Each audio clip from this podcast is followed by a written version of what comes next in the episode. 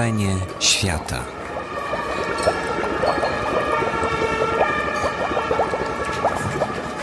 Dobry wieczór Państwu. Witam Państwa bardzo serdecznie.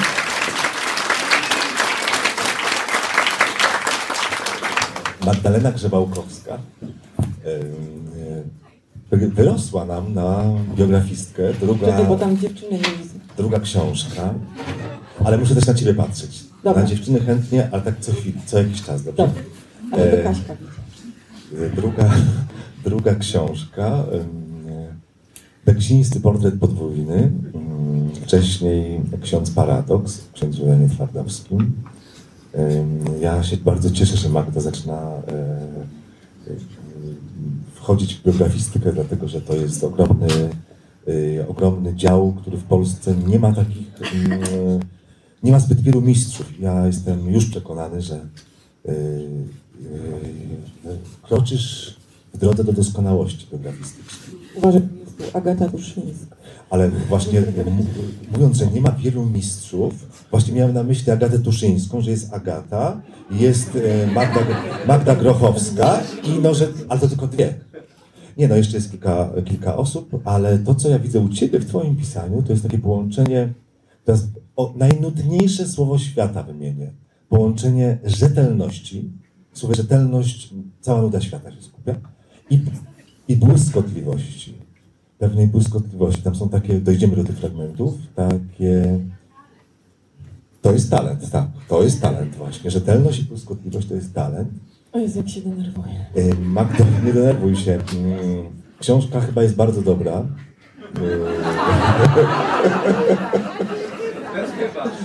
Nie przejmuj się, mam teraz ze sobą cykl wywiadów ze mną i czytał książkę co czwarty dziennikarz, także...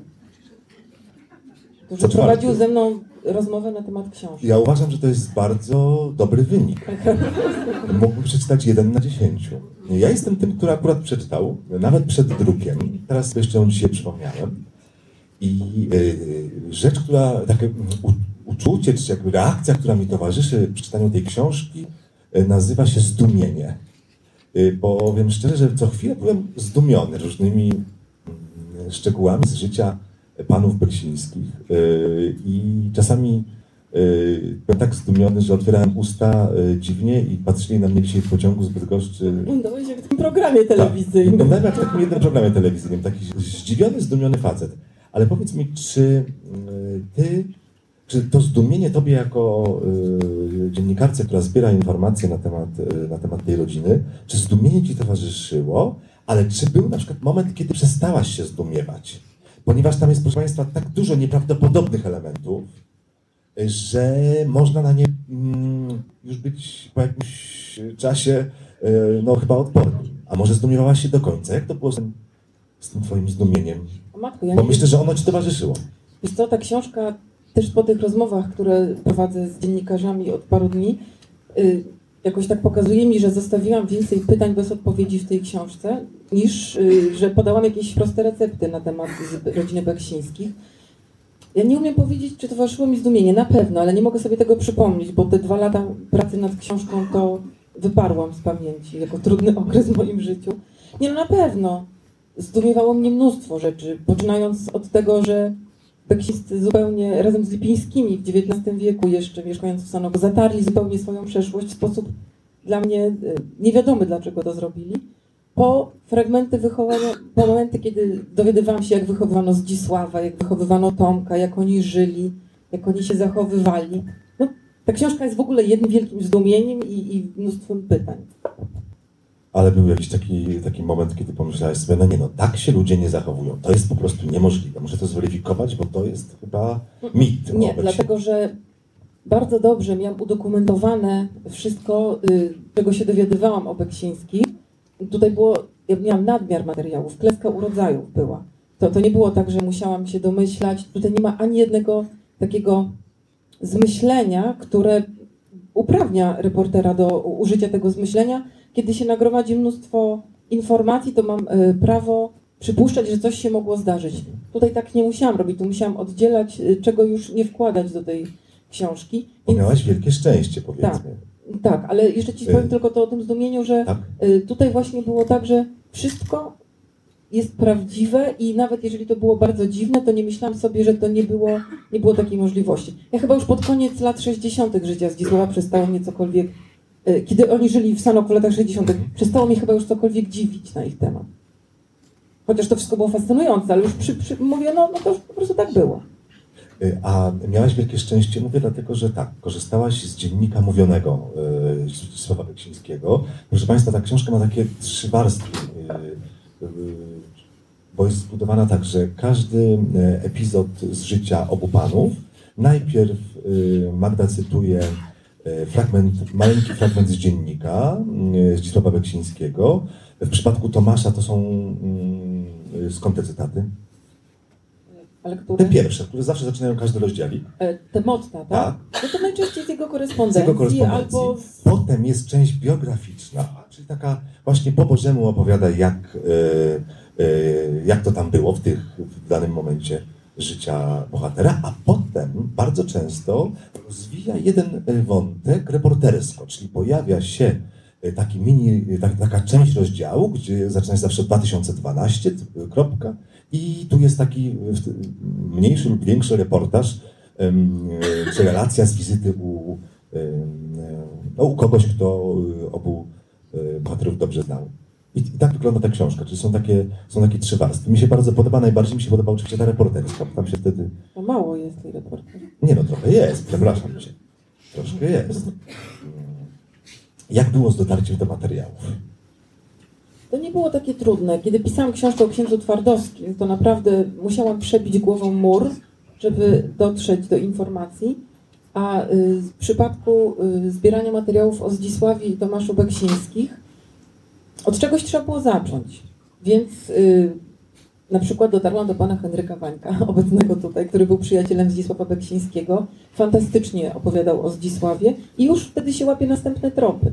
Bardzo ważne było, niektórzy dawali mi swoją korespondencję. Dotarłam do, do pani Elżbiety Turlejskiej, która jest y, córką Marii Turlejskiej, wielkiej przyjaciółki Zdzisława Beksińskiego i dostałam od niej olbrzymie dwie teczki korespondencji. Całą noc fotografowałam i przysięgałam na wszystkich świętych, że nie Że nie zgubię. Nie, nie, że nie zgubię tego, bo ta pani Elżbieta mi to dała do rąk. I y, więc tak trafiałam y, do różnych ludzi, dostawałam od nich korespondencję. Najtrudniejszym murem do przebicia przy Beksińskich był pan dyrektor y, Wiesław Banach z Muzeum w Sanoku, dlatego że Muzeum w Sanoku jest spadkobiercą ym, Zdzisława Beksińskiego. Nie sam dyrektor, tylko muzeum. I no, to było dla mnie strasznie ważne, żeby tam dotrzeć, ponieważ po śmierci Zdzisława pracownicy muzeum weszli do mieszkania po Zdzisławie i no tak jak w Dobranocce sąsiedzi po prostu wzięli wszystko pod pachę i wynieśli. Oczywiście Teraz no, wielokrotnie. z mieszkania Wszystko, lodówki z mieszkania Zdzisława. służą jako lodówki ochroniarzy. U ochroniarzy, Znaczy jak- nic złego w tym, tylko... Jak, nie, nie, oczywiście. Coca-Colę wypili pracownicy podczas y, robienia tych wszystkich tam spisów z natury. Z panią prokurator zresztą na spółkę wiem. Przepraszam, to tylko powiem, powiem jedną rzecz, że to nie jest jakaś drobiazgowość matry jej, jakaś taka pierdliwość, że wypili Nie. jedną Coca-Colę, ona to odnotowuje tutaj. Nie, oni wypili całą Tylko Coca-Colę. wypije ca- całą Coca-Colę, bo, ponieważ y, ten dom był magazynem Tak, Coca-Coli. tak. Zdzisław Beksiński żywił się tylko Coca-Colą i tuszonką z puszki, więc no i czasami McDonaldem. Jest takie niesamowite zdjęcie otwartej Tak, lodówki, w której są tylko mm, te puszki. Puszki z, z połowiną po tyrolsku albo w sosie własnym. I, i potem y, właśnie, kiedy pan dyrektor muzeum nie chciał się ze mną spotkać, nie chciał ze mną rozmawiać, powiedział, że te materiały są wciąż w opracowaniu, co mi się wydawało dosyć podejrzane, bo jednak minęło już parę lat po śmierci Zdzisława i muzeum powinno już przynajmniej skatalogować to. Powiedział, że nie ma takiej możliwości. To była korespondencja mailowa. Mhm. Ja domyślałam, znaczy myślałam sobie, że na początku myślałam sobie, że to jest pies ogrodnika. Sam tego w Sanoku oczywiście nie powiem na spotkaniu, ale y, ale myślałam, że po prostu sam nie robi tego tematu, ale trzyma dla siebie wszystko, bo jakby coś, to kiedyś jego jakaś pracownica się zdoktoryzuje z Beksińskiego. No więc pisaliśmy sobie maile bardzo uprzejme i z, i z nich nie wynikało, ale wtedy poprosiłam Jerzego Ilga, który zna wszystkich w Polsce. I y, on wysłał moją książkę o księdzu Twardowskim do Janusza Schubera, pięknego, wspaniałego poety z Sanoka, który to Janusz Schuber dostarczył książkę o księdzu Twardowskim do dyrektora Banacha. I to już się trochę zmiękczyło pana dyrektora, bo zobaczył, że nie jestem dziennikarzem tabloidowym, bo ja potem się dowiedziałam, że po prostu pan dyrektor się bał że trafi dziennikarz tabloidowy do niego. Nie, nie obrażając dziennikarzy tabloidowych, ale bał się, że będzie znowu ta okropna sensacja taka, jaka trafiła na Zdzisława po śmierci Zdzisława. Więc trochę to szanuję te decyzje pana dyrektora Banacha, a potem, kiedy zapakowałam mojego męża i moje dziecko do samochodu, choć to była wspólna decyzja, i pojechaliśmy na miesiąc do Sanoka, gdzie naprawdę spędziliśmy wspaniały czas, bo mieszkaliśmy 30 kilometrów pod Sanokiem w drewnianej chacie i dziecko z mężem hasali po połoninach bieszczadzkich, a ja jeździłam cały czas samochodem do, y, do, do pracy do Sanoka i któregoś dnia po prostu weszłam do gabinetu pana dyrektora, ma sekretarza, jest pan sekretarz mnie tam zaanonsował, weszłam i tego też nie powiem w Sanoku, ale naprawdę pierwszy raz w życiu widziałam człowieka, któremu naprawdę opadła szczęka. Po prostu ja powiedziałam, dzień dobry, jestem Magda Grzebałkowska, przyszłam z panem porozmawiać o Zdzisławie Beksińskim. I naprawdę był zdumiony. I siedliśmy w takich niewygodnych fotelikach przy paskudnym szklanym stoliczku, które się to okazały potem meblami z mieszkania Zdzisława Beksińskiego. I rozmowa po rozmowie, pan dyrektor nabierał do mnie zaufania. No bo jest a potem, w książce jednak. tak, tak. A potem zrobił rzecz cudowną, czyli jestem strasznie dygresyjna, więc Świetnie, wiem, wiem, o co na to czekamy. Wie, co, wiem o co pytałeś, jak dotarłam do materiałów. Więc prawie po miesiącu tych rozmów i kontaktów z panem dyrektorem chyba mi zaufał, bo powoli mi udostępniał różne rzeczy. A na koniec, jak przyszłam się pożegnać pod koniec czerwca, pan mówię, no było fajnie, pan dyrektor mówi, że całkiem jestem nie taka najgorsza. I ja mówię, no on mówi, szkoda, że pani wyjeżdża, bo ja bym pani udostępnił fragmenty dzienników z Dzisława. Licząc na to, że skoro jestem z tego Sopotu i już tam wyjadę, a ponieważ tak jak mówiłam w wywiadach radiowych, z Sopotu mi jest bliżej do Sztokholmu niż do. Sanoka, to że nie przyjadę. Jak powiedziałam, ojej, cudownie, to ja niedługo wrócę. I pojechałam w listopadzie i pan dyrektor już nie mógł nic powiedzieć, udostępnił te materiały. I tak to się zbierało. Bardzo dużo materiałów o Zdzisławie Beksińskim i o Tomku jest w internecie. Tylko to trzeba mieć chęć i dobrą wolę, żeby przeczytać 1600 listów między Zdzisławem Beksińskim a jego marszandem Piotrem Dmochowskim. Jeśli się komuś to chciało zrobić, gratuluję. Ja musiałam to zrobić. To nie była łatwa lektura i zajęła mi pół roku, kilka godzin dziennie. Ale Nie jakoś- była łatwa, dlatego że Zdzisław Beksiński nie umiał nic napisać krótko. Nie, on był, znaczy nie, bo Zdzisław Beksiński był fantastycznym korespondentem. On miał ten rys gombrowiczowski w sobie, on wielbił Gombrowicza, dokonywał różnych prób literackich w młodości, ale napisał do siebie, że nie będziesz, y, tutaj nie zacytuję, bo bardzo brzydko w książce przeczytać, naśladował Szulca, bo to ci nie wyjdzie. Więc on miał w sobie fantastyczne listy. Ale pisał. Tomasz pisał lepiej. moim zdaniem. Nie, Zdzisław. Książki ale ale Tomasz co lepiej. ty, ale Tomasz miał taką Zdzisław. Ironię. Ale mm, Beksiński miał gombrowiczowską ironię. No, no generalnie chodzi o to, że te listy były okropne. Znaczy, bo te listy między Marszandem a Zdzisławem to polegały To muszą głównie na być- kłótniach o pieniądze, o tym, jak obaj są beznadziejni, oni się w ogóle obaj nie rozumieli. I one były ciężkie do przeczytania, ale tam były różne perełki takie, gdzie Zdzisław, który miał w sobie pewien autyzm, ponieważ nie potrafił odróżnić rzeczy ważnej od nieważnej w korespondencji. I pisał to było takie śmieszne, bo na przykład pisał, dzisiaj Zosia ugotowała na obiad to i to i y, tutaj uważam, że Jung coś ważnego robi jakąś analizę, a potem mówi, wiesz Tomek poszedł do komunii, ale ja do kościoła nie wszedłem i miejscowi na mnie źle patrzą. Wszystko było dla niego ważne. To tak dzieci z zespołem Aspergera mają, że tak wszystko dla nich jest ważne. I no ale dzięki temu ja po prostu jakby mogłam wniknąć w to życie Beksiński. Dobra, koniec odpowiedzi Dobrze, na pytanie. wracając do pana dyrektora, bo powiedziałeś o tej, dziennikarce tabloidu, że się tego obawiał. A co na koniec stwierdził zadowolony? Jest Nie wiem. Ja też słyszałam kontaktu. od Eli Kot z wydawnictwa Znak, która rozmawia z dyrektorem, że powiedział, że książka jest bardzo dobra, że wszystko jest prawdziwe w niej, ale ona nie powinna się nigdy ukazać. Chyba chodzi tutaj o to, że pan dyrektor. No bo pan dyrektor ma taki problem, że ja to rozumiem, bo jest dyrektorem muzeum, czyli jego obowiązkiem jest dzielić się pamiątkami po Zdzisławie Beksińskim, ale jednocześnie był ich przyjacielem. I tak jak mi powiedział w listach, kiedy pisał, temu odmawia, bo nosi w sobie obowiązek zachowania dobrego imienia rodziny Beksińskich.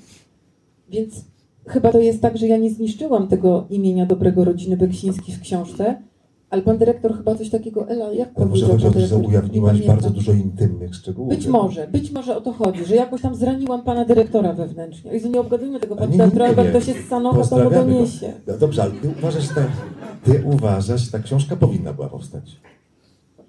No nie widzę przeciwwskazań. A, a dlaczego powinna była powstać? No bo miałam takie zlecenie, to się tym zajęłam. Nie, żartuję. Nie no, bo to jest szalenie ciekawy temat, bardzo ważne postaci dla, dla polskiej kultury i popkultury. I, no i cieszę się, że ten temat przypadł mnie. O Jezu, odpowiedź jest tak straszna, że wyjdę po prostu na strasznie banalną osobę, ale niech tam. Chodzi o to, że ta książka wzięła się z niechęci pisania czegokolwiek. Kogo? Tylko, że ja już to mówiłam w radiu jak Twojej Państwo słuchali, to przepraszam. Szczególnie mi dzisiaj powiedział, że w każdym radiu mówię to samo. Twojej Ja po prostu nie wymyślam. Tak, o to dobrze. Nie, wzięło się to z mojej niechęci, po prostu. Jak pisałam książkę o księdzu Janie Twardowskim, to pracowałam na pełnym etacie w gazecie i na pełnym etacie pisząc książkę. I wykończyłam się, skończyły mi się wszystkie baterie. Wykończyłam się psychicznie i fizycznie. Miałam sześć angin w ciągu roku. Widocznie mój organizm mówił, Grzebałkowska, ty już się uspokój, bo naprawdę było bardzo ciężko. I potem po tym napisaniu książki o księdzu Twardowskim powiedziałam, super doświadczenie, udało się, bo ta książka cieszyła się powodzeniem, tak się tutaj trochę pochwalę. Ale powiedziałam, że never more. Wracam do gazety i nigdy więcej nie napiszę już nic, żadnej książki. I to powiedziałam, prawda, Eluko? W znaku. I znak zaczął drążyć y, skałę, czyli mnie, a wiadomo, że kropla drąży skałę nie siłą, lecz ciągłym zbadaniem. I podsyłali mi różne, przepraszam, że zdradzam takie znakowe jakieś sekrety, podsyłali mi różne tematy, a ja wszystkie odrzucałam, nie dlatego, że one były złe, tylko dlatego, że powiedziałam, że nie. No, ale któregoś razu przyszedł temat, czy nie chciałabym się zająć Beksińskimi. I poczułam krew. Co może źle brzmi w kontekście rodziny Beksińskich, ale, ale chodzi o to, że po prostu. No nie wszystkim się. Tej krwi było dużo. Że po prostu uznałam, że to jest, że to jest temat, że to jest fajne coś. I, ale ponieważ ja jestem bardzo taka nieśmiała i bardzo tchórzliwa, tak, to zadzwoniłam do Małgosi Scheinert, absolutnego mojego autorytetu w dziedzinie reportażu. I w większości pewnie to na sali też. Powiedziała Małgosiu, taki temat, brać? A Małgosia przy księdzu Twardowskim też powiedziała brać. To, to Małgosia mówi, no nie bądź głupia, świetny temat. No ja sobie myślę, no to jak Małgosia mówi, to powiedziałam tak. Ale teraz powiem Państwu taką rzecz. Jaka jestem beznadziejnie głupia jednak. Bo ja tak bardzo nic nie wiedziałam o Beksińskich, że ja nawet nie wiedziałam, że oni byli z Sanoka. Myślałam sobie, a, do Warszawy będę sobie jeździła, świata zaznam, stolicę odwiedzę, może do teatru pójdę. I, I potem po rozmowie z Elą Kot, jak powiedziałam już, że biorę ten temat, wygooglałam sobie w Wikipedii Beksińskich, urodzeni w Sanoku. Mówię, Jezu. I mówię do męża, i i mówię do męża Robert, oni są z So- Sanoka. Mówi, no to co, pojedziemy. Mówię, o Jezu, ale mam fajnego męża. No. I tak to, tak to właśnie było. Także uprzedzając twoje następne pytanie, pewnie, bo już znam, jakie dziennikarze pytania zadają. Nie byłam, nie byłam w kręgu zainteresowań malarstwem Zdzisława Beksińskiego. Oczywiście jako nastolatka, kiedy widziałam obraz Beksińskiego gdzieś w jakimś albumie albo w jakiejś gazecie reprodukcję, to się w to wpatrywałam, ale mam dzisiaj wrażenie, że wpatrywałam się to, to tak, jak się wpatrujemy w wypadek samochodowy. Że nie wolno się wpatrzeć na wypadek, nie wypada, to jest niekulturalne, ale nie możemy się oderwać od tego. Coś takiego czułam. Ale potem powiem, że twój pierwszy w życiu album z malarstwem to właśnie Tak. był własnoręcznie kupiony album ze. Zdzisławem, e, Zdzisława Beksińskiego. Mnie to jakby nie wciągnęło nigdy, chociaż bardzo lubiłam Salvadora Dali wtedy. A potem, jak byłam już na studiach, to się dowiedziałam, że nie wypada lubić Beksińskiego, bo to jakiś taki kicz. Ale już nigdy tego nie drążyłam, tylko tak żyłam z takim przeświadczeniem. Co do Tomka Beksińskiego, to nigdy nie słuchałam jego audycji. Ja w życiu, potem oczywiście jak zbieram materiał, to już wysłuchałam, ale w życiu, w życiu nie wysłuchałam ani jednej audycji Tomka tak banalnego powodu, że ja mogę wstać o 5 rano i jest wszystko ok. Ale wieczorem to ja już nie żyję, a on, ja docierałam najwyżej w trójce do pierwszego miejsca listy przybojów Marka Niedźwieckiego. A Tomek To była nadawał 22. a Tomek nadawał potem, była 22. Ale muzyki takiej słuchałam, słuchałam Bauhausu, Sister of Mercy. No bo po prostu to wtedy była muzyka mainstreamowa, wszyscy jej słuchali. Ja wiem, że to pochodziło od Tomka Beksińskiego, ale po prostu tego się słuchało. Miałam kasety i słuchałam, ale nawet nie wiedziałam, że to od Tomka właśnie pochodzi. Ale to jest bardzo dobry punkt wypadowy do książki. Yy, właśnie mm, to, że nic nie wiesz. To jest świetne. Prawda? Tak samo jak nie wiedziałam nic o księdzu Twardowskim, tak samo nie wiedziałam nic o rodzinie Beksińskiej. W związku z tym byłam zwolniona z lojalności, bo biograf i Ale reporter... i też z uprzedzeń różnych, z jakichś, yy, wiesz... Wiesz co, ale yy, przede wszystkim z lojalności. Mhm. Dlatego, że moim zdaniem, bo pewnie Agata Duszyńska ma inne zdanie na ten temat, ja uważam, że biograf albo bardziej reporter, bo ja wolę, jakoś tak jestem niegodna chyba miana biograf, że reporter musi być nielojalny. To jest straszne, bo zaprzyjaźniasz się z tym bohaterem, żywym czy martwym, to już tam nie ma znaczenia, a potem go musisz zdradzić. O, trochę się egzaltuję i krzyczę. Potem musisz go zdradzić, bo, bo to nie ma innej możliwości. I trzeba się z tym pogodzić, żeby trzeba być nielojalnym. I teraz znając y, obu, obu panów, być może gdybym była na przykład wielką fanką Tomka Beksińskiego, może nie, nie pisałabym takich rzeczy, jakie napisałam w książce. Ja nie piszę nieprawdy tam, ale piszę czasami bolesne rzeczy. I tak samo o Zdzisławie Beksińskim. Przecież piszę tam o dosyć intymnych rzeczach dotyczących Zdzisława, jak choćby jego problemy gastryczne. A teraz mnie zapytaj, jakie są granice, które sobie postawiłam. Tak, oczywiście mam tutaj taki punkt, czy biografista musi przekraczać granice? A. Musi, ja wiem, że musi, no ale tak trzeba No. zawsze o czymś takim powiedzieć. Więc tak, musi postawić sobie granice. Postawić sobie, Tak. A ja No, mówię, musi przekraczać. Jakaś tam. Nie, no więc ja uważam, że przekraczanie granic, ale w tym momencie jest ta granica, której już nie wolno ci przekroczyć. Ale uważam, że każdy musi sobie Mhm. sam te No. granice wyznaczyć. Ja jestem zwolenniczką biografii w stylu anglosaskim, czyli że nie ciąciamy się z bohaterem i nie wygładzamy go, bo naszym narodowym bohaterem był, tylko po prostu walimy prawdę, ale w sposób kulturalny i nie tabloidowy. Przepraszam dziennikarzy tabloidów, jeśli są na sali. I taką granicą, którą postawiłam sobie o Zdzisławie Beksińskim, bo jako, że miałam tę klęskę urodzaju, to wiem trochę więcej rzeczy o nich, niż napisałam w książce, ale uznałam, że tą granicą będzie to, że jeżeli coś znacząco wpływało na życie Zdzisława i Tomasza Beksińskich, to napiszę o tym. Jeżeli są to plotki, fantastyczne plotki o rodzinie Beksińskich, które znam z listów na przykład Zdzisława, to ich nie napiszę, bo skrzywdzę y, dzieci, krewnych tych, tych, tych, kre, tych znajomych, o których plotkował i tych krewnych, o których plotkował Zdzisław. I dlatego, od razu się wytłumaczę Państwu, jakby Państwo mieli do mnie żal, że napisałam o tym, że Zdzisław Beksiński miał nie lubię strasznie słowa sraczka, przepraszam, nienawidzę, ale Zdzisław go ciągle używał, więc na potrzeby tego spotkania użyję, tak to nie używam go. Więc Zdzisław miał te problemy gastryczne Chodzi o rzecz permanentną. permanentną, Stałą. nerwicową, stałą. Nie wiem, kiedy to się zaczęło, ale na pewno było to do końca życia. On nawet, on nawet jak czekał za długo na windy, to już musiał wracać do Z toalety. tego powodu między innymi zrezygnował ze stypendium w Stanach. I o to chodzi. Teraz pomyśl sobie, jeżeli ja bym o tym nie napisała, bo to jest bardzo nieelegancka i bardzo intymna rzecz, ale teraz sobie myślałam sobie, Zdzisław Beksiński na początku lat 60. za swoje reliefy i fotografie zostaje wyróżniony propozycją stypendium Guggenheima. Chyba to było Guggenheima, tak, bo ja to nawet potwierdzałam w Nowym Jorku. No niesamowita, Boże, jakie wyróżnienie dla artysty polskiego, ogóle dla każdego na świecie, ale no, lat 60. wyrwać się za granicę, pewnie już nie wrócić. A Zdzisław odmawia. No po prostu wszyscy rwą włosy z głowy. Jak w ogóle możesz coś takiego zrobić? A on nie. No bo tak. A jak wsiądzie do samolotu i będzie musiał z nerwów skorzystać z toalety w samolocie, tam gdzie inni ludzie, a on musi mieć od razu dostęp do wody. A jak zamieszka w jakimś mieszkaniu w tym Nowym Jorku, gdzie nie będzie dostępu, no same komplikacje, nie poleciał. I to były tak, że jak jego, że tak powiem, brało to, jak windy nie było, jak winda była też. Znaczy zawsze starał być takim... Właściwie każda sytuacja była dla niego Tak. stresująca. To jest coś Zdzisław nieprawdopodobnego. To jest okropne tak mówić o tych rzeczach, ale też z drugiej strony fascynujące. Nie? Ale przepraszam, to jakiś miało ogromny wpływ na życie jednak.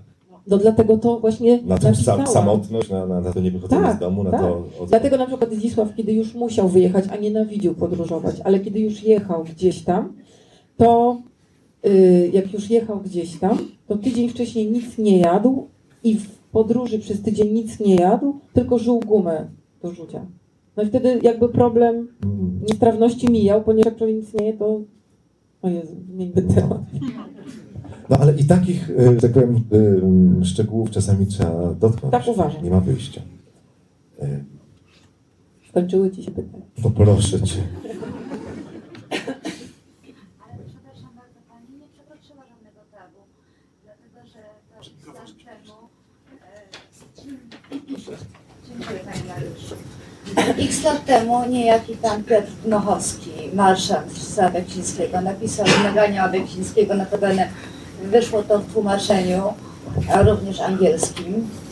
To była francuska wersja polska, teraz angielska, gdzie on expressis verbis właśnie pisał o tych e, e, problemach e, z drażliwym jelitem grubym, o problemach, o problemach z Tomkiem i tak dalej. Także Ja wiem, ja wiem, bo to Zdzisław to Beksiński...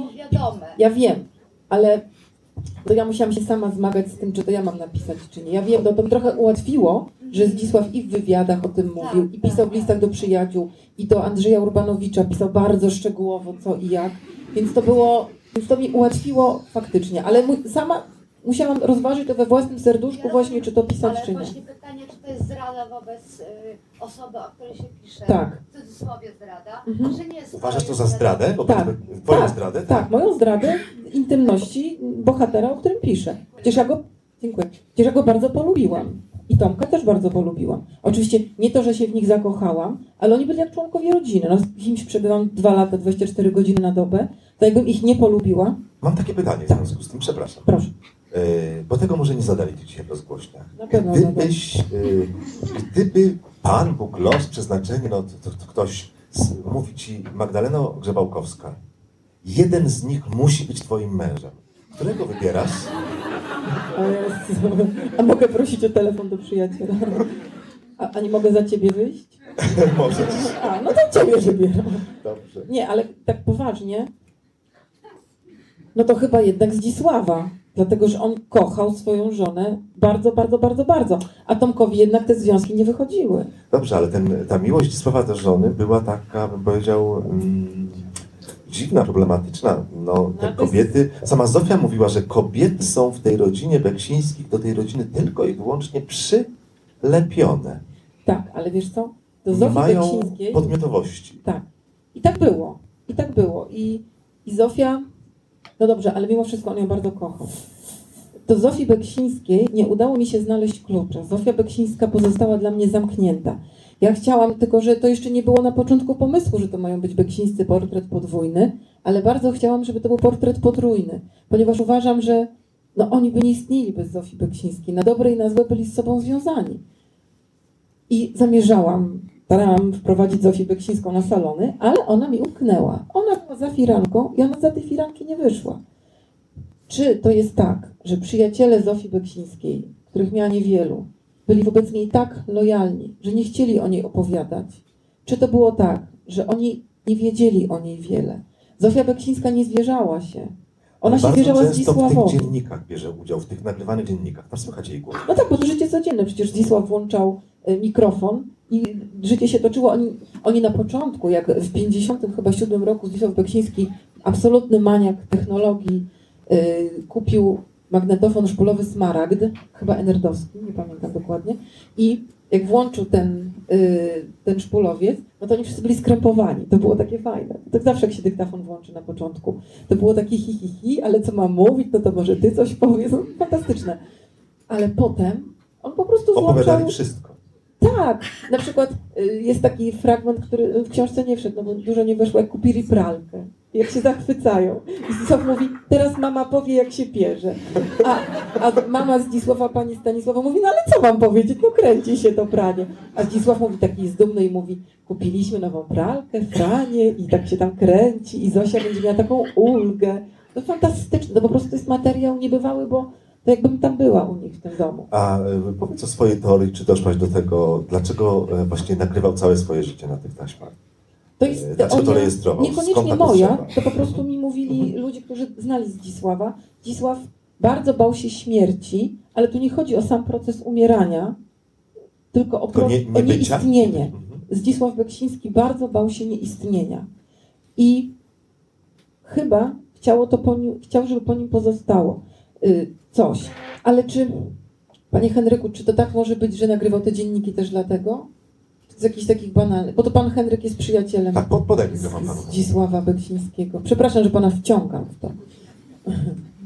Bardzo dobrze. Ja bym się sam wciągnął nawet za chwilę, bo y, podobnie jak pani myślę, że i w ogóle wątpię, czy pan dyrektor Banach y, y, powiedział te słowa, że książka jest w porządku, tylko nie powinna się ukazać, Ela? bo przecież Ela Kot. to może tak zna. tylko. Na ile znam pana Banacha, to myślę, że jest bardzo zadowolony i słusznie, bo książka jest wspaniała. Yy, i czy on nagrywał to dlatego, żeby I zacznij, nie wszyscy umrzeć? cofnę się trochę, bo y, Pani Magdaleno, nie jest Pani, szczególnie po tej książce, nie jest Pani dla mnie już dziennikarką, nie jest Pani reporterką, jest Pani po prostu y, pisarką tego gatunku y, literatury. Dziękuję Panu. Y, Ja słabo znam tę biografię księdza Twardowskiego, może bym już i po tamtej książce miał prawo tak sądzić. Kiedy się dowiedziałem, że pani się zabiera do tego zadania, to sobie pomyślałem o y, młoda kobieta wchodzi na pole minowe. Dziękuję za to młoda. bez świadomości, bez świadomości tego e, wszystkiego strasznego, co na tym polu panią może spotkać. Ja jeszcze nie została opublikowana recenzja z tej książki, w której w pierwszych słowach także sugeruję, że dobrze byłoby, gdyby to był portret potrójny z Zofią, z Zosią y, pomiędzy panami.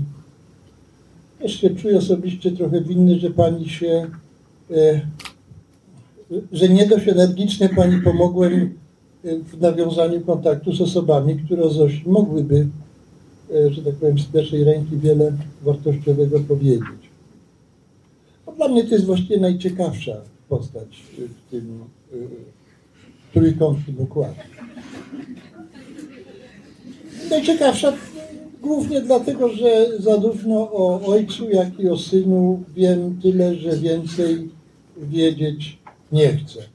Domyślam się, że e, pani, e, zebrawszy jakiś ogrom materiału do książki, musiała sporo redukować, prawda? Nie ma tam wszystkiego i może niekoniecznie ze względów przyzwoitościowych, czy z powodu dyskrecji, bo ja nie sądzę, żeby reporter musiał swój podmiot zdradzić. Wystarczy, że napisze prawdę. Prawda, że tak powiem, błogosławi wszystkiemu i można, y, a czy kogoś prawda boli, czy nie, czy jest dla niego wygodna, czy nie, to już jest zupełnie osobna sprawa i to tego, kto cierpi z powodu prawdy, a nie tego, kto prawdę mówi.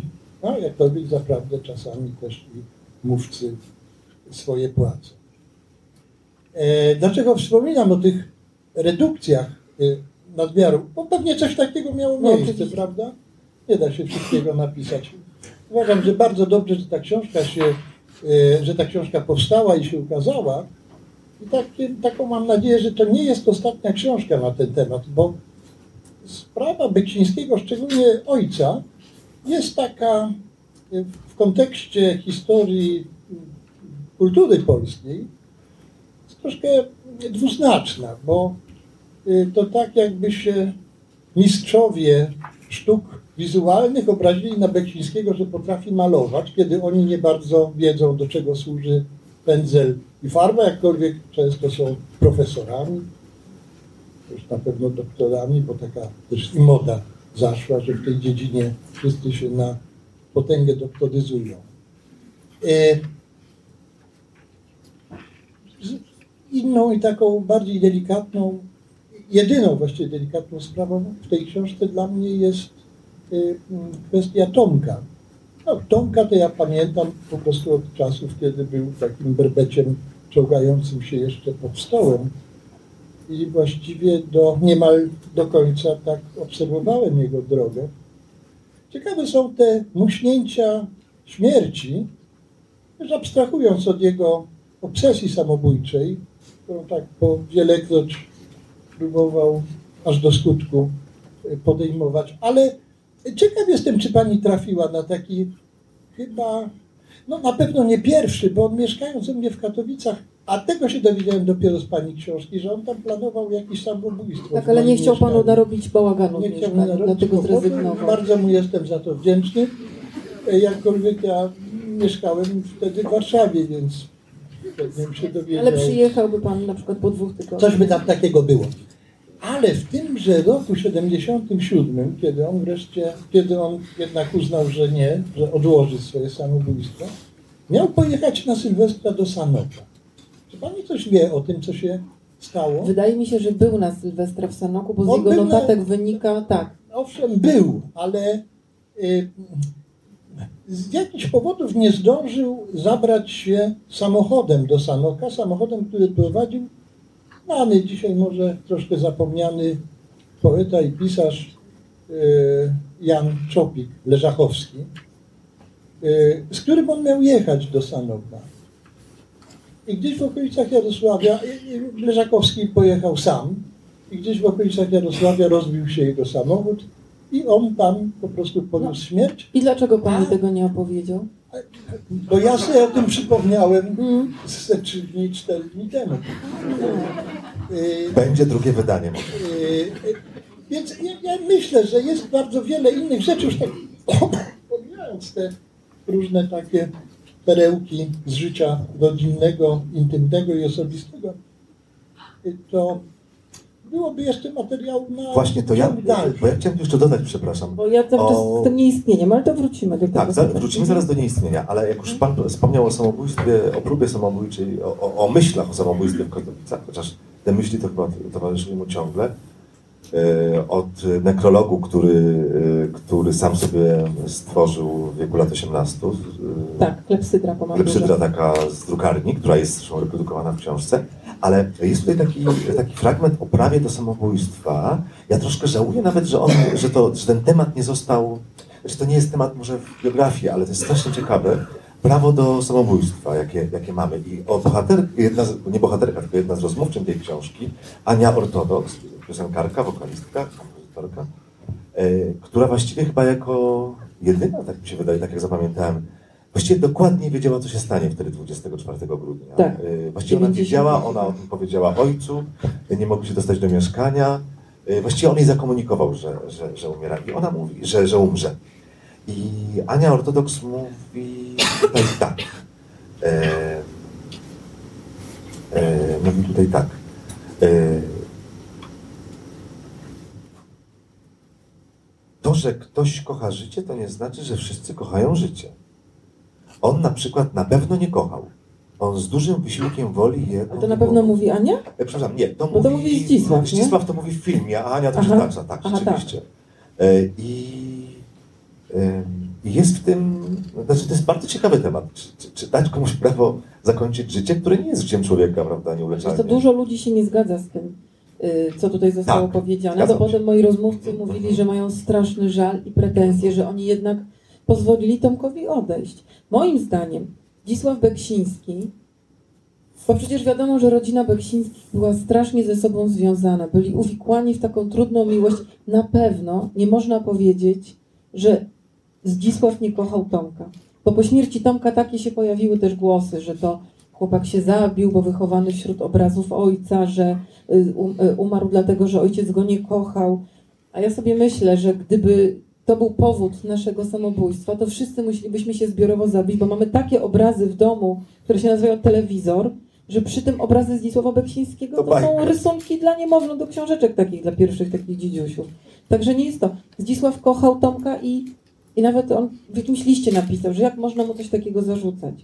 Natomiast y, to było tak, że Tomek był wychowany bardzo specyficznie, czyli wolno mu było wszystko, a jednocześnie tak się uwikłali w tą miłość taką, gdzie ojciec nie okazywał uczuć. Tomek walczył o te uczucia, ale też nie potrafił ich pokazać ojcu. I mama, pani Zofia, która no, kochała Tomka do imentu, a jednocześnie Tomek pozostał na poziomie, to mówili jego przyjaciele i znajomi, bliscy mu ludzie, pozostał mentalnie na poziomie czternastolatka i przecież to byłoby chyba trochę rolą rodziców, żeby go wypchnąć dalej z tego czternastolatka. Ja zwykle nie rozmawiam z bohaterami swoich książek podczas pisania książek. Raz z księdzem Twardowskim. I tutaj też z nimi nie rozmawiałam, ale kiedy przyszedł ten rok, lata 70., końcówka lat 70. i Beksińscy przenoszą się do Warszawy, kupują mieszkanie w Dolinie nad... Nie, jak to się nazywa? Służy... Tak, przepraszam, jestem z. Służewie, tak? I kupują mieszkanie Tomkowi. I normalnie zaczęłam gadać do nich. I mówię, nie kupujcie, nie kupujcie mu mieszkania obok siebie. Kupcie mu na Jelonkach na Gocławiu, gdzie jakieś tam jeszcze, co tam jest w tej Warszawie daleko? Na Bemowie. Na Bemowie, na Białołęce mu kupcie. O, na Białołęce dobrze, tam się długo jedzie i to w ogóle nie jest Warszawa. Tak, ale nie kupujcie mu mieszkania, a ty jesteś ze Złotoryi, to cicho być. Tam by się od razu zabił, pani mówi. No ale zabiłby się jakoś tak. Bo ja, ja, nie, ja nie mówię, że on.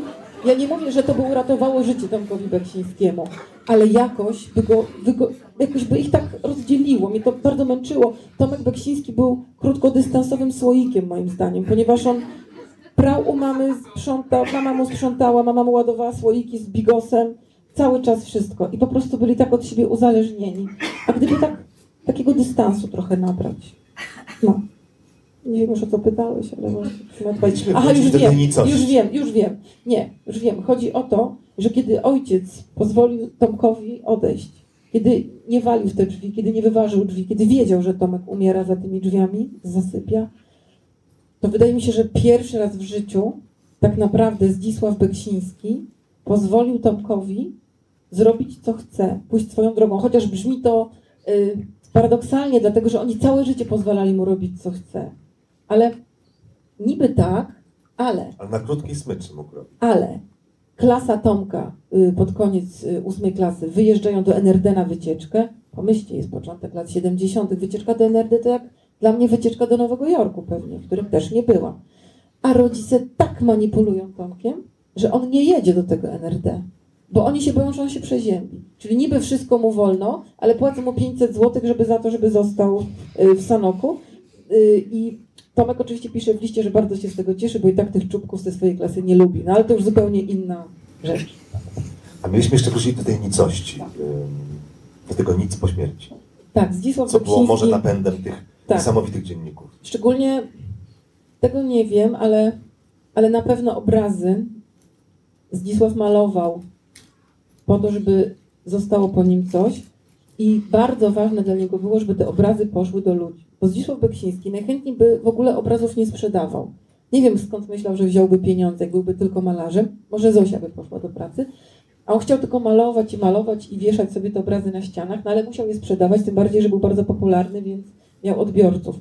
I teraz bardzo Zdzisławowi Beksińskiemu zależało na tym, żeby wiedział, gdzie te obrazy są, żeby... No nie był tak jak taki jeden artysta polski, który, tylko nie wiem który, tylko słyszałam anegdotę, że y, kazał podpisywać ludziom, którzy kupowali od niego obrazy, taki glejt, że obraz był w dobrym stanie, on w każdej chwili może pójść i zobaczyć, jak one się tam czują. To Zdzisław tak aż nie miał, ale właśnie, ale właśnie było tak, że bardzo zależało na tym, żeby one nie zginęły, więc kiedy Japończycy kupili obrazy Zdzisława Beksińskiego za sumę miliona dolarów, to on, on z jednej strony się cieszył, ale z drugiej strony to tak daleko było. I zresztą potem ci Japończycy zniknęli z powierzchni ziemi, nie wiadomo co się z nimi stało. Y, Muzeum imienia Zdzisława Beksińskiego w Osace zniknęło. No i co? I miał rację, tak? Gdzie są te jego obrazy? Nie ma ich. I dlatego Zdzisławowi Beksińskiemu bardzo zależało na tym, żeby było muzeum. Po pierwsze, że byłaby tam galeria imienia Zofii Beksińskiej, to była jego idea fix, żeby zostało coś, żeby ślad po Zofii został, żeby został ślad po Tomku i żeby został ślad po nim. No i spełniło się to jego marzenie.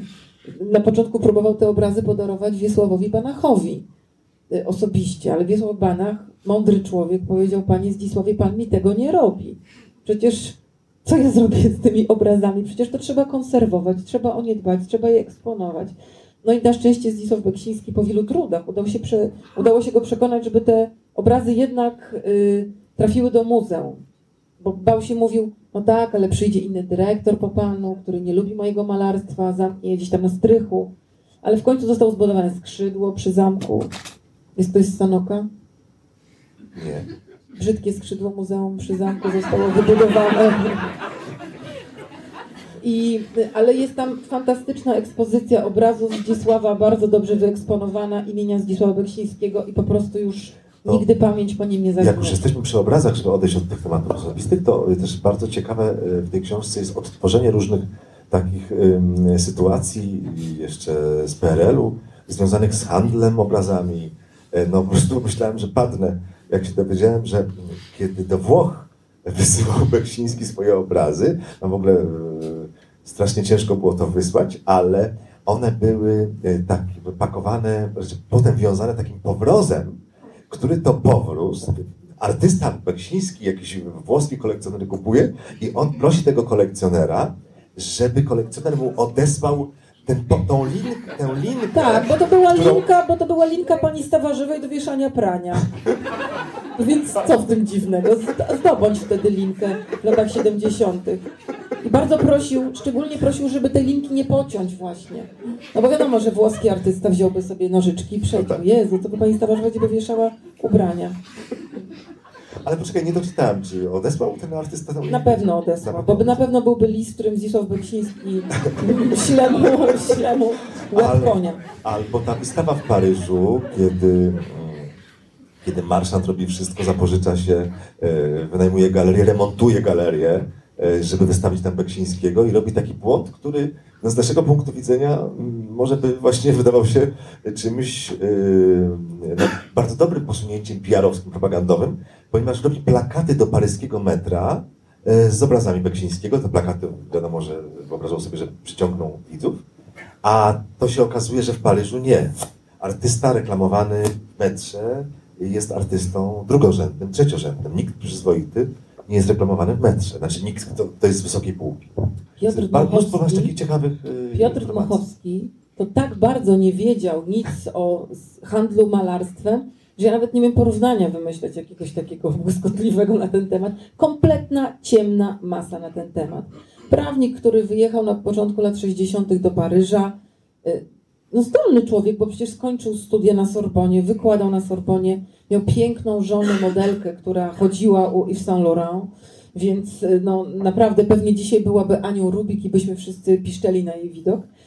I to, no dobra, i któregoś razu widzą w galerii w Łodzi obraz Zdzisława Beksińskiego i klapka im się zamyka i postanawiają, że będą handlować obrazami Zdzisława Beksińskiego. Nie mając kompletnie pojęcia, Klapka im się otwiera. no w pewnym sensie klapka im się zamknęła, to zależy z której strony patrzysz. Generalnie błąd na błędzie, po prostu wszystko, wszystko co można było schrzanić, to schrzanili robiąc tę wystawę. Poczynając właśnie od tego przepychu, bo pan Piotr Mochowski jest e, strasznie zadufany w sobie. Ja to mówię, ponieważ on to mówi, więc mam takie, nie to, że go obrażam, możecie Państwo mu to powtórzyć. Jest e, strasznym egocentrykiem zadufanym w sobie i chce zawsze pokazać wszystkim, że co to nie ja. W związku z tym remontuje galerię w Paryżu od podstaw. Y, Najlepsze oświetlenia, tak jak mówisz, plakatuje metro w Paryżu, ale to nie takie plakaciki A4. To takie jak Gigantyczne, ten- jak ten- większe, gigantyczne plakaty. Mało tego, wiesza takie coś, co teraz w Polsce jest popularne, jak jakieś zawody są, to na latarniach wieszają takie flagi tam, że mistrzostwa, coś tam, jakieś są, czy coś tam. No to on wiesza w Paryżu takie flagi Peksyński Galery, czy tam po francusku, jak to będzie Kasiu, Galery. Galerii, no właśnie. No po prostu odlot. Y, Jak już wydaje foldery, to na papierze tak kredowym, że po prostu najlepsza kreda. Jak, y, jak co on jeszcze robił, jak catering, to w ogóle po prostu, nie wiem, chyba od Marii Antoniny takie jedzenie było. No po prostu straszne błędy popełniał chłopak. No i błąd podstawowy, bo faktycznie ludności się zeszło więcej niż państwa tutaj. I chociaż Francuzi nie chcieliby mieć Beksińskiego w domu, bo Francuz się zachwyci Beksińskim, ale potem chce mieć słoneczniki Van Gogha na ścianie, no to, to jest opinia y, pana Dmochowskiego, ja się nie znam na Francuzach, to y, nie powieszą sobie y, dwóch y, kościotrupów ze sobą związanych albo y, tego obrazu, ale podstawowy błąd pana Dmochowskiego. On dał takie ceny za te obrazy, za jakie chodził wtedy Picasso na aukcji.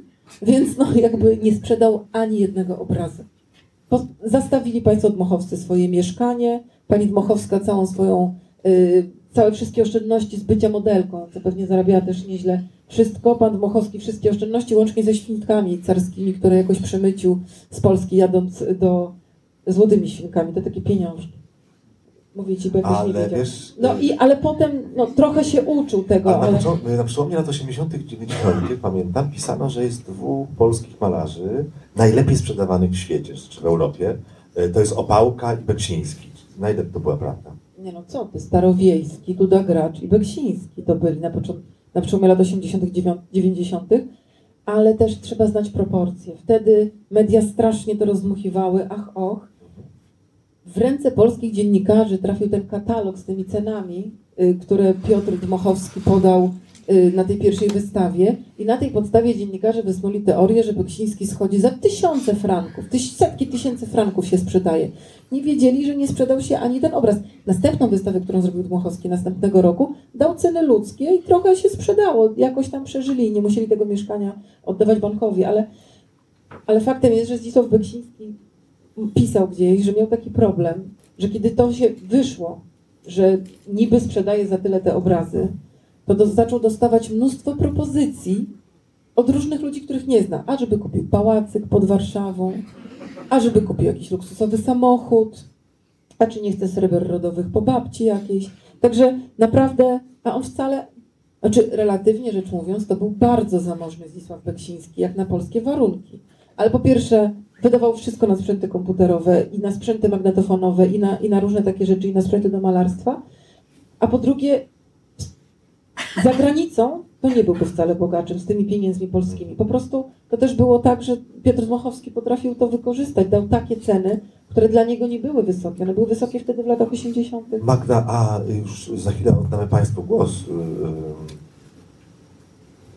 Będą pytania, to tak jeszcze na koniec, bo mniej było o Tomaszu, a to jest portret podwójny. Jakbyś tak miała syntetyzować, co mieli wspólnego obaj?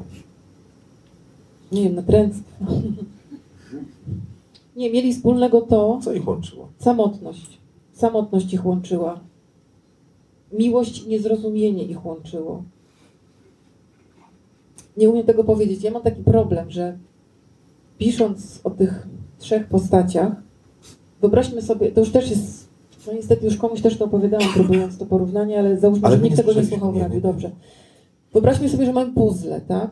Puzzle? Mam puzzle, tak. Jak niektórzy mówią puzzle, ci z niemieckiej strony. Więc mamy te puzzle i klocki ze Zdzisławem Beksińskim. O, cześć Włodek. Może się spóźniłeś, bo już kończymy. To mój szef. Najważniejsze już było? Tak. Y, Więc y, te klocki ze Zdzisławem Beksińskim ja układam w obrazek. To nie znaczy, że ja rozumiem bohatera, ale Małgorzata Szejner powiedziała Jezus Maria, zrozumieć bohatera, czy ty zwariowałeś, żeby jeszcze grzebać w duszy człowiekowi? Pamiętasz, jak to powiedziałaś? No wiem, to przy Twardowskim było. Jak dzwoniłam do ciebie, mówiłam, Małgosiu, ja nie rozumiem tego księdza Twardowskiego. On jest taki paradoksalny, a ty właśnie powiedziałaś, że jestem głupia. Y, Tylko innymi słowy. Innymi słowy, tak. Więc, więc tak to było z tym Zdzisławem, że ja, ja nie mówię, że ja tych ludzi zrozumiałam, że byłam w ich duszy, bo to chyba jest niemożliwe, Nik, nikomu to się pewnie nie uda. Ale dobra, obrazek ze Zdzisławem z tych klocków złożyłam. Nawet obrazek z Zosią Beksińską, z panią Zosią Beksińską, tak się spoufalam, przepraszam, też ułożyłam. On był cały czas taki zamglony, ale ułożyłam. A z Tomkiem było tak.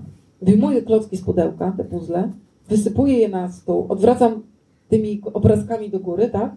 Układam obrazek i nagle zostaje tak. Tu mam taki klocek, tu mam taki klocek, ale nie ma takich dziurek, żeby to wszystko ułożyć. On mi się po prostu nie ułożył. Ale to nie dlatego, że być może zabrakło mi umiejętności, bo ja o Tomku bardzo dużo wiedziałam. On po prostu taki był. On był tak. Ale Jedni to tylko ludzie... lepiej dla książki, wiesz? Bo ona pozostaje otwarta. Wiesz co, ja, to było strasznie męczące, bo, bo, bo to ogarnąć wszystko. Ale to było tak. Jedni ludzie mi mówią, Tomek był najlepszym przyjacielem świata. Najlepszym. Potrafił słuchać, potrafił, był dziwaczny, ale Boże, ja też jestem dziwaczna, tak? Y, I, i, I mówią, że no był fantastyczny, żeby oddał ostatnią koszulę, serce i duszę. I spotykam ludzi, którzy mówią, że to był absolutny Hitler, hiena, żerujący na swoich rodzicach, wstrętna postać, obrzydliwa. Jest ktoś, no po prostu był mętlik, także te puzzle, pucle z Tomkiem mi się nie ułożyły. Więc tak, twoje pytanie było, co ich łączyło, ale to ich, to ich Ale nie, ale powiedziałaś, co coś łączyło. Dobra. A tylko już ostatnia a propos Hitlera, bo tam też y, pa- padało, pada, s- y, pada słowo Hitler, że tak powiem. Parę. Mianowicie parę razy, a najmocniejszy moment to jest jak ktoś tam się zachwyca małym Tomkiem, y, że taki mały, taki ładny, taki mały, taki uroczy, a na to Zdzisław- Beksiński mówi, Hitler też był mały. Tak. To opowiadała mi jedna To z był jedyny dziewczyn. komentarz, że ma takiego fajnego To opowiada mi jedna z dziewczyn Tomka, już nie pamiętam, która to jest w książce, że y, oglądali wspólnie zdjęcia, że Aha, raz aha, był aha, taki tak. moment, to było chyba po śmierci Zofii Beksińskiej, jak oglądali zdjęcia Tomka z dzieciństwa i właśnie ta dziewczyna mówi, Jezu, jaki, bo Tomek był pięknym dzieckiem, te rzęsy, Boże. Więc y, te dołeczki w policzkach. No i właśnie ta dziewczyna mówi, Boże, jaki Tomek był śliczny, a Zdzisław mówi, no Hitler też podobno był śliczny. Czy tam, że mały może. Że mały, No. mały, tak. Ale Zdzisław w ogóle działał cały czas na ironii. Jego rozmowy, jego żarty, to, to było zawsze, że on tak potrafił ironizować. Zresztą było tak, że Tomek jak przyprowadzał do, na obiady do ojca i, i mamy pewną dziewczynę, to mm, Zdzisław uwielbiał opowiadać jak to Tomek, a to gile zjadał jak był mały, a to właśnie, e, a to coś tam. Robił sobie z niego taką ofiarę, to była przemoc psychiczna przecież. Robił sobie z niego taką ofiarę i wbijał w nią szpileczki. Tomek siedział przy tym. No więc Tomek w końcu przestał z tą dziewczyną przychodzić na obiady do rodziców. Bo ta dziewczyna strasznie z tego chichrała, bo Zdzisław Beksiński był strasznie dowcipny. A potem dopiero powiedziała, że no jakby widziała, potem się zorientowała, że tak naprawdę Tomkowi było przykro, że ojciec tak z niego drwi. No ale może ojciec też odreagowywał jakoś, że potem Tomek przychodził, są goście na imieninach Zofii, a Tomek wchodzi do pokoju i mówi hej Hitler i wychodzi, więc to, to nie jest wszystko proste. A już sobie przypomniałem o tym, o tym yy, yy, tymi zdjęciami przy albumie rodzinnym zachwycała się nad kobieta. Ja Ci jestem bardzo wdzięczny, że w ogóle opisałaś tę postać, bo to jest, ja słyszałem, że yy, Tomasz Beksiński miał taką nadkobietę i bardzo mnie zawsze ciekawiła. I w ogóle świetnie, że dotarłaś do tego typu osób. Jestem Ci wdzięczny też za ten rozdział, bo jest bardzo ciekawy. To, to było niesamowite. Niesamowita kobieta i, i otworzyła się przede mną i bardzo jej za to dziękuję, że mi zaufała. Bo to nie, nie, nie, było, nie był prosty związek, jak wiesz, bo Tomek dużo o tym pisał potem w paskudny sposób w swoich felietonach. Yy, Dwa lata pracy, Tak. Jest książka. E, Myślę, że o tej książce jeszcze nie raz usłyszymy.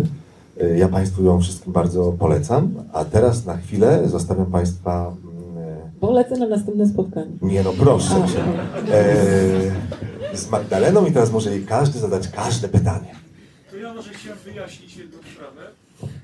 Tutaj na początku obok nas siedziała pani i mm, pani Magdalena powiedziała, o ta pani wyszła, bo się jej tutaj nie podobało. To chciałem sprostować, że tak nie spodobało się, bo ta pani sądziła, że tą książkę napisał pan. Ojej!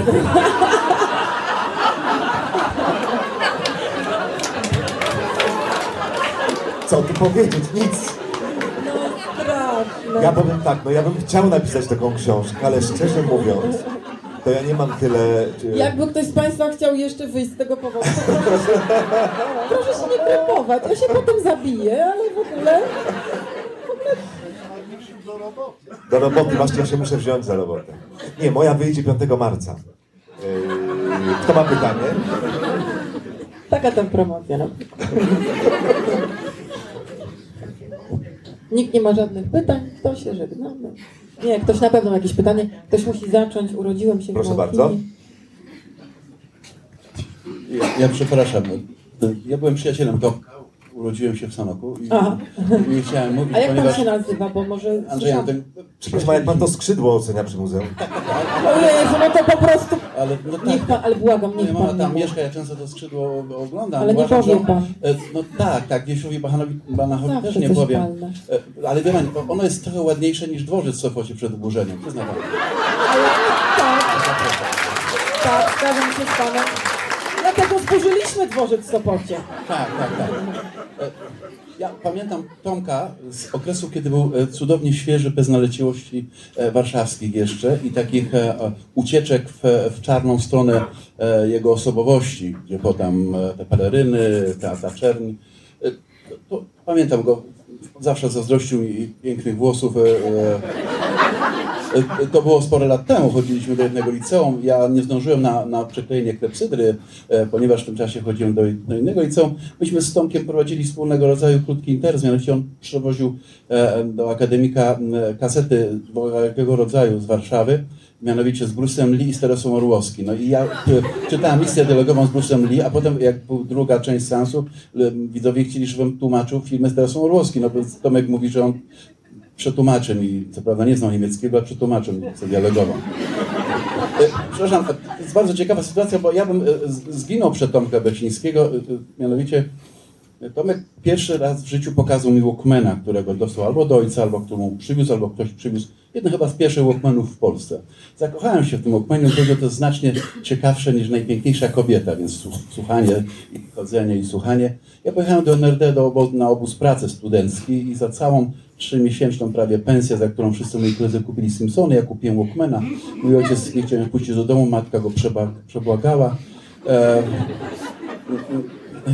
co, co najciekawsze jeszcze jest w tym wszystkim, Walkman to jest nic. Ja nie miałem co słuchać na tym Walkmanie, bo dostałem e, kasetę zespołu Super Trump e, Breakfast in America, którą zjechałem, do, bo to była jedyna muzyka. E, I mówię, Tomek, kupiłem pięć kaset pustych, nagraj mi coś, proszę cię, masz taki zasób płyt. On mi po jakimś czasie nagrał, mówi, wszystko nagrałem ci to, co mi się nie podobało. To są najpiękniejsze kasety i najpiękniejsza muzyka z Wildersonem, e, z Alan Stewartem, z Chrisem DeBargiem. On po prostu tego, tego nie cierpiał, ale dostał tę płytę w prezencie i ją przegrał. Tomek, bardzo Ci za to dziękuję. E, Książki jeszcze nie przeczytałem, ale wiem, że wszyscy moi znajomi piszczą na sam fakt, że, że, że, że Pani się odważyła, że rozwijała tak świetnie. E, Za chwileczkę 24 bodajże czerwca będzie wielki zjazd Sanoczan. Zjadą się ze świata wszyscy Sanoczanie i myślę, że będą dumni z tego, że Beksiński jest e, w zamku, w Sanoku. Skrzydło, no to jest sprawa dyskusyjna. E, e, ono wygląda, no bo słuchajcie Państwo, No, zamek, przepraszam, ale ma- jak przeczytają rozdział o Sadomaso, to ja nie wiem, czy tak No, będą dumni w Sanoku. no, trudno. Kiedy, kiedyś się dziwiono audycją w Polsacie, przepraszam. A to prawda. Tak.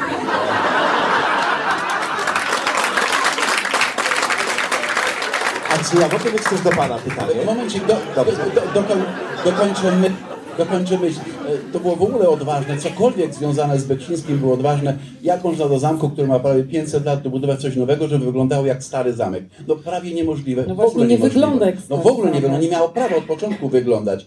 Więc, ale musiano zrobić coś, albo chciano coś zrobić, żeby zna, zrobić miejsce dla tych No, setek dzieł Beksińskiego. tak. To był wielki problem, którym, z którym sobie nie dają radę. e, No, proszę Państwa, my nie mamy w Polsce krytego lodowiska dla, dla, dla Panczynista, co dopiero dla, dla, dla Beksińskiego. E, Przepraszam, dziękuję. Jezu, ale pan jest fajny. Szkoda, że nie trafiłam na pana, jak byłam w Sanoku. Mam No. kilka zdjęć, ja mieszkam w Warszawie, mam No to kilka zdjęć. No szkoda, że nie trafiłam na pana, jak przyjeżdżałam do Warszawy. Wydanie drugie Nie uzupełnione. będzie wydane, ja nic tylko, już więcej nie napiszę o Beksińskim, Nie? ale nie.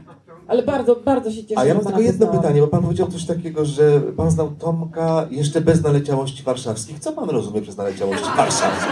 Zapytał Mariusz, który jest ze Złotoryi. Ponieważ leżał ze mną na łące i mówi, jak jest piękne życie i wąchał kwiaty. Często potem mu się nigdy nie zdarzyło, bo zaczął gonić. Ja potem oczywiście e, dzwonił zawsze przed audycją, mówi, słuchaj, dzisiaj będzie Sister of Mercy albo, albo Meridian, słuchaj, będzie dzisiaj niezwykła audycja. Ja mu zawsze rano dzwoniłem, się udawałem do dzwonić, że to mi się podobało e, lub nie podobało. Przepraszam, nie mieliśmy takich kontaktów. E, ja e, miałem przyjemność poznać pana Zdzisława Bekińskiego już po śmierci. Taki nasz wspólny przyjaciel, pan Grzegorz Po śmierci Tomka. tak, tak, tak. Po śmierci Tomka pan Grzegorz Gajewski, wiem, że pani dotarła, były dyrektor z Polem, żeśmy się spotykali w też u niego w mieszkaniu i tyle ciepłych słów, które Zdzisław Beksiński mówił na temat Tomka i traktował w ogóle fakt, że, że jego, nie, nie traktował faktu, że odszedł jako coś traumatycznego. On mówi po prostu e, Tomek, a tu, a, tak. On nie przeżywał, ja nie widziałem, żeby przeżywał żałobę. On zaakceptował i zupełnie wierzę w fakt odejścia spod drzwi, jak on niezwykle autentyczny i to był przejaw, przejaw niezwykłej akceptacji Tomka i wierzę w to wszystko, co pani powiedziała, bo to była tak nieprawdopodobna, schizofreniczna e, miłość, e, dwubiegunowa, nie wiem, można definiować w różny sposób, że mógł mieć się wolność, w zasadzie jej nie miał. E, e, no tak się dzieje, niestety w Galicji często tak się kocha. Dobra, dziękuję Bardzo za dziękujemy. Dziękuję. Pani ma pytanie? Ja mam parę refleksji, które mi się nasunęły podczas e, Bliżej, słuchania. bliżej mikrofon. Mam parę refleksji. Nie mi się niżej głos, tylko... Podczas słuchania e, tego, co Pani miała do powiedzenia nam gościom, e, po pierwsze, e, te zdjęcia. E, mistrz się wyciągał z Pawlaczy. E, to nie były zdjęcia, które oglądano, nie wiem, co roku, co dwa lata. Te zdjęcia e, Tomek nawet nie pamiętał. On sam się dziwił, e, o Matko Boska, a gdzie to robione? I tak dalej, i tak dalej. E, Co do tego mm, obrazu, e, na- znaczy zdjęcia, ale to był taki duży format, gdzie właśnie jest w środku Tomek, on to jest bardzo znane zdjęcie. Tomek, ma, pani Zofia, mama i ojciec, czyli pan Zdzisław. Tomek tak siedzi i ja mówię, o Matko Boska, Matko Boska, jakie to miłe, jaki śliczny chłopczyk. A pan Beksiński mówi, no tak, Hitler też był kiedyś mały. Y, tak, to y, to jest wspomniane właśnie w książce. Natomiast na przykład, y, dlaczego ja tutaj po, postuluję napisanie aneksu do tej książki, książki o książce. Na przykład było takie wydarzenie, kiedy ja się naprawdę wkurzyłam ostro, bo Tomek dostał od ojca po długich galopach po Warszawie sekretarkę, którą chciał. On automatyczną? o, nie, nie, nie, telefon. On chciał taką sekretarkę, która by mu rejestrowała e, rozmowy nieodebrane. Tak. No ale coś, co- coś tam znowu się mi nie podobało i on zaczął tupać. To już było prawie, że na granicy ataku zawału serca. I usiadł tak, już nie mógł brać powietrza. Ja mówię, o kurczę, będę ja w tej atmosferze po prostu nie wytrzymam, dlatego mnie nogami do przodu wyciągnął. I w tym momencie chyba po raz pierwszy i ostatni krzyknęłam na pana Zdzisława. Powiedziałam, proszę pana, co pan z nim zrobił? Czy wiecie, go kurczę w komórce zamykali, czy co? I co powiedział pan Zdzisław? Zrobił taką minę, taką ja nie wiem nic. Mina pod tytułem ja nie wiem nic, dlaczego tak. I mówi nie. Na tym się to wszystko skończyło. Po prostu ja przypuszczam, że Tomek e, zawsze był tym bakterem śmierci zarażony. On potrafił mówić, mówić, mówić o pięknych rzeczach, a potem mówi, a kurczę, za parę dni jest 22, tak, dwie dwójki.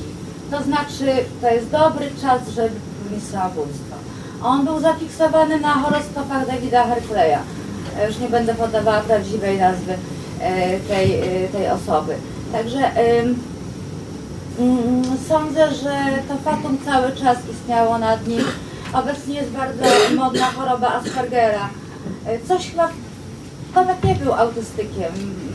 Tomek nie był dwubiegunowcem według mnie, ale jednak właśnie emocje na poziomie 14-latka, natomiast intelekt, wiedza, błyskotliwość na poziomie osoby dorosłej. Dziękuję bardzo.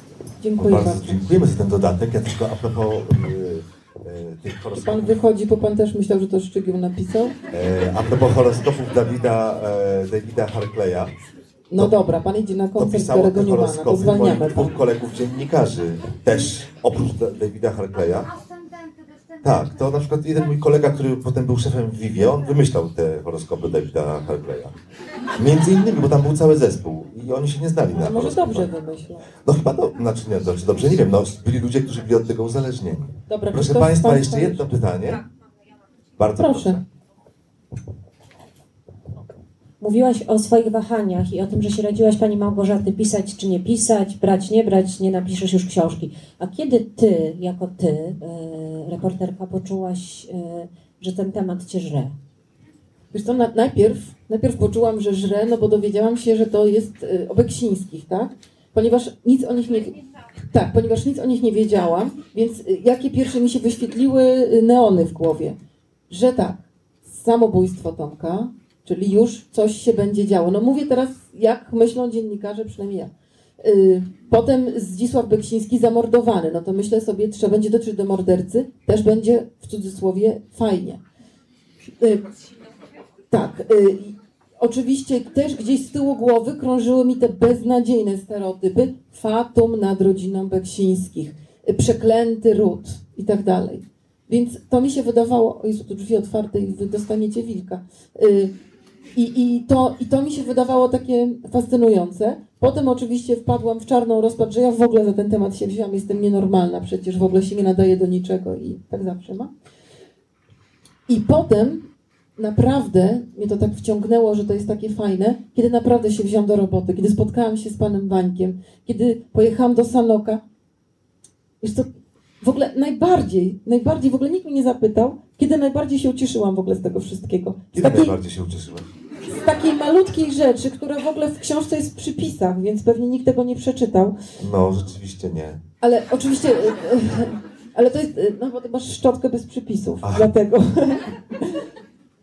Nie, najbardziej się ucieszyłam wtedy, znaczy nie oczywiście, no bo, bo żarło cały czas, bo to było, no takich rzeczy się dowiadywałaś, że no było niesamowite, ale jest taki mit rodu beksińskich i lipińskich w Sanoku, prawda, że byli to przyjaciele trudna przyjaźń, ponieważ y, Lipiński był synem szlachcica, Beksiński Mateusz był synem y, Kotlarza. chłopa, y, nie, kotlarza nie, synem chłopa z Koprzywnicy, zabór rosyjski, powstanie listopadowe występują w tym powstaniu razem, a potem uciekają przed represjami carskimi do o wiele łagodniejszej Galicji. Wcześniej robią kurs kotlarski i tam potem zakładają warsztat kotlarski, a ponieważ mieli nos, ponieważ tam przecież yy, niedaleko Łukaszewicz wydestylował naftę z ropy, więc y, powstają te mm, takie naftociągi, tak? Więc oni tworzą, robią kotły, dlatego chłopaki zrobiły interes, więc potem się rozdzielili w interesach. Potem Lipiński y, zrobił y, fabrykę wagonów. Był, by, możemy być bardzo dumni, ponieważ wagonem Lipińskich wieziono ciało zamordowanej księżnej Sisi. No więc bardzo jesteśmy dumni. A potem Autosan się narodził z tej firmy, jak został znacjonalizowany, ale to nie o to chodzi. Chodzi o to, że ja tym historykiem jednak jestem, a jeszcze w dodatku z, kierunek, y, kierunek archiwistyka i uwielbiam nomen omen grzebać w archiwach.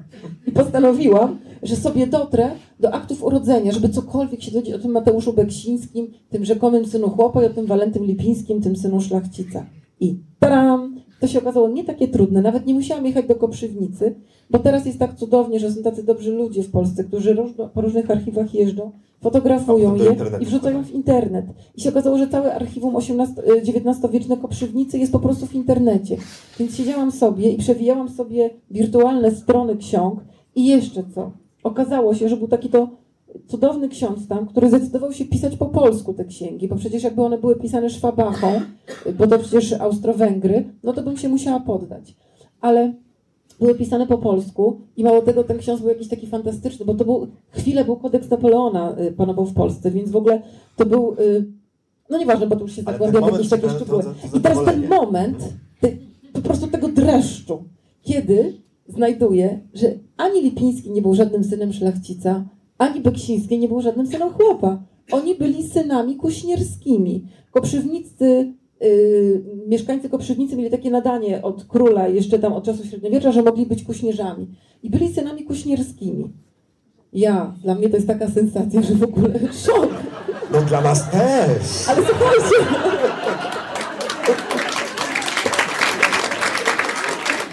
Ale dlaczego? Dlatego, że Sanok no hołubi ich wszystkich i pisze księgi i podręczniki, pisząc, że syn chłopa z tym synem szlachcica, tak się przyjaźnili.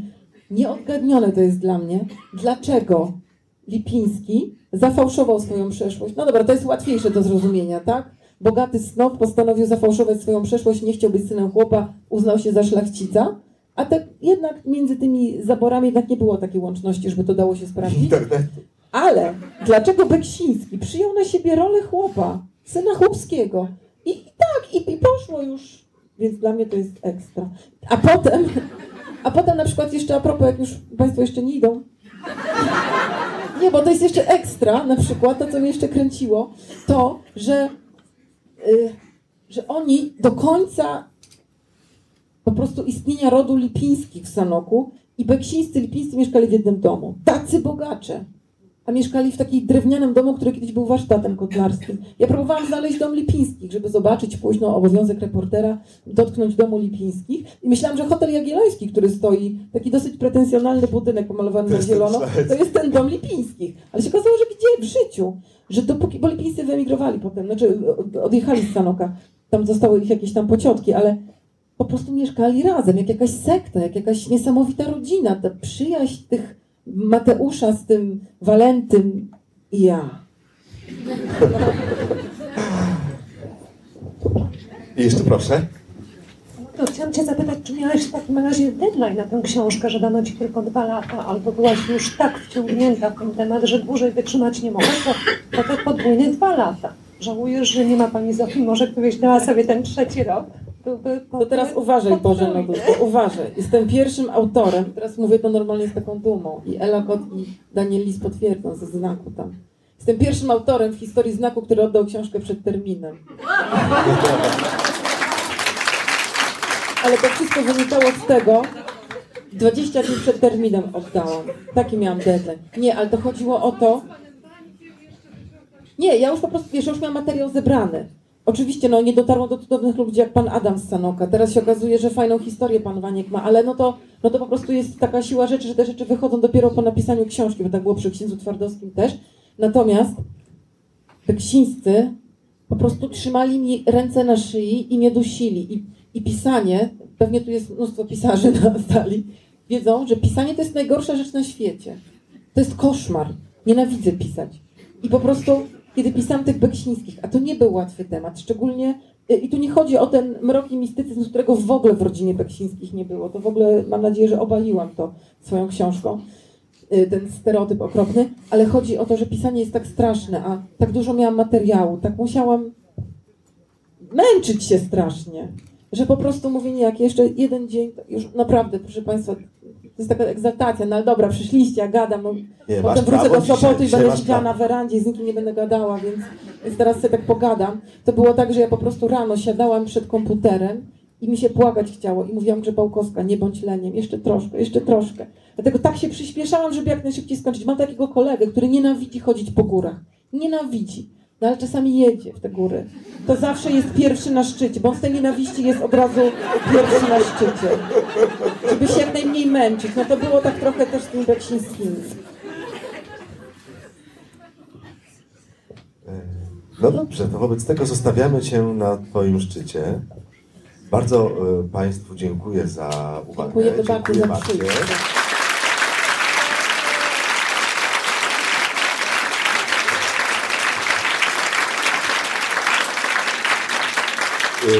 Jeszcze chciałem powiedzieć takie rzeczy, trzy. Po pierwsze, że współorganizatorem tego dzisiejszego spotkania jest wydawnictwo Znak.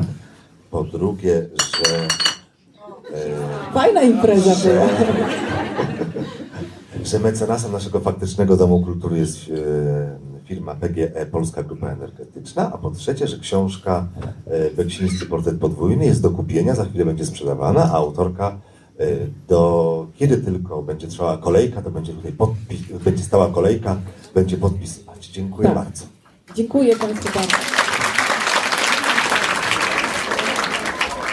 Fundacja Instytut Reportażu zaprasza do swojej księgarni z literaturą faktu i kawą Wrzenie Świata na ulicy Gałczyńskiego 7 w Warszawie. Wejście przez bramy Nowy Świat 48 i Nowy Świat 52.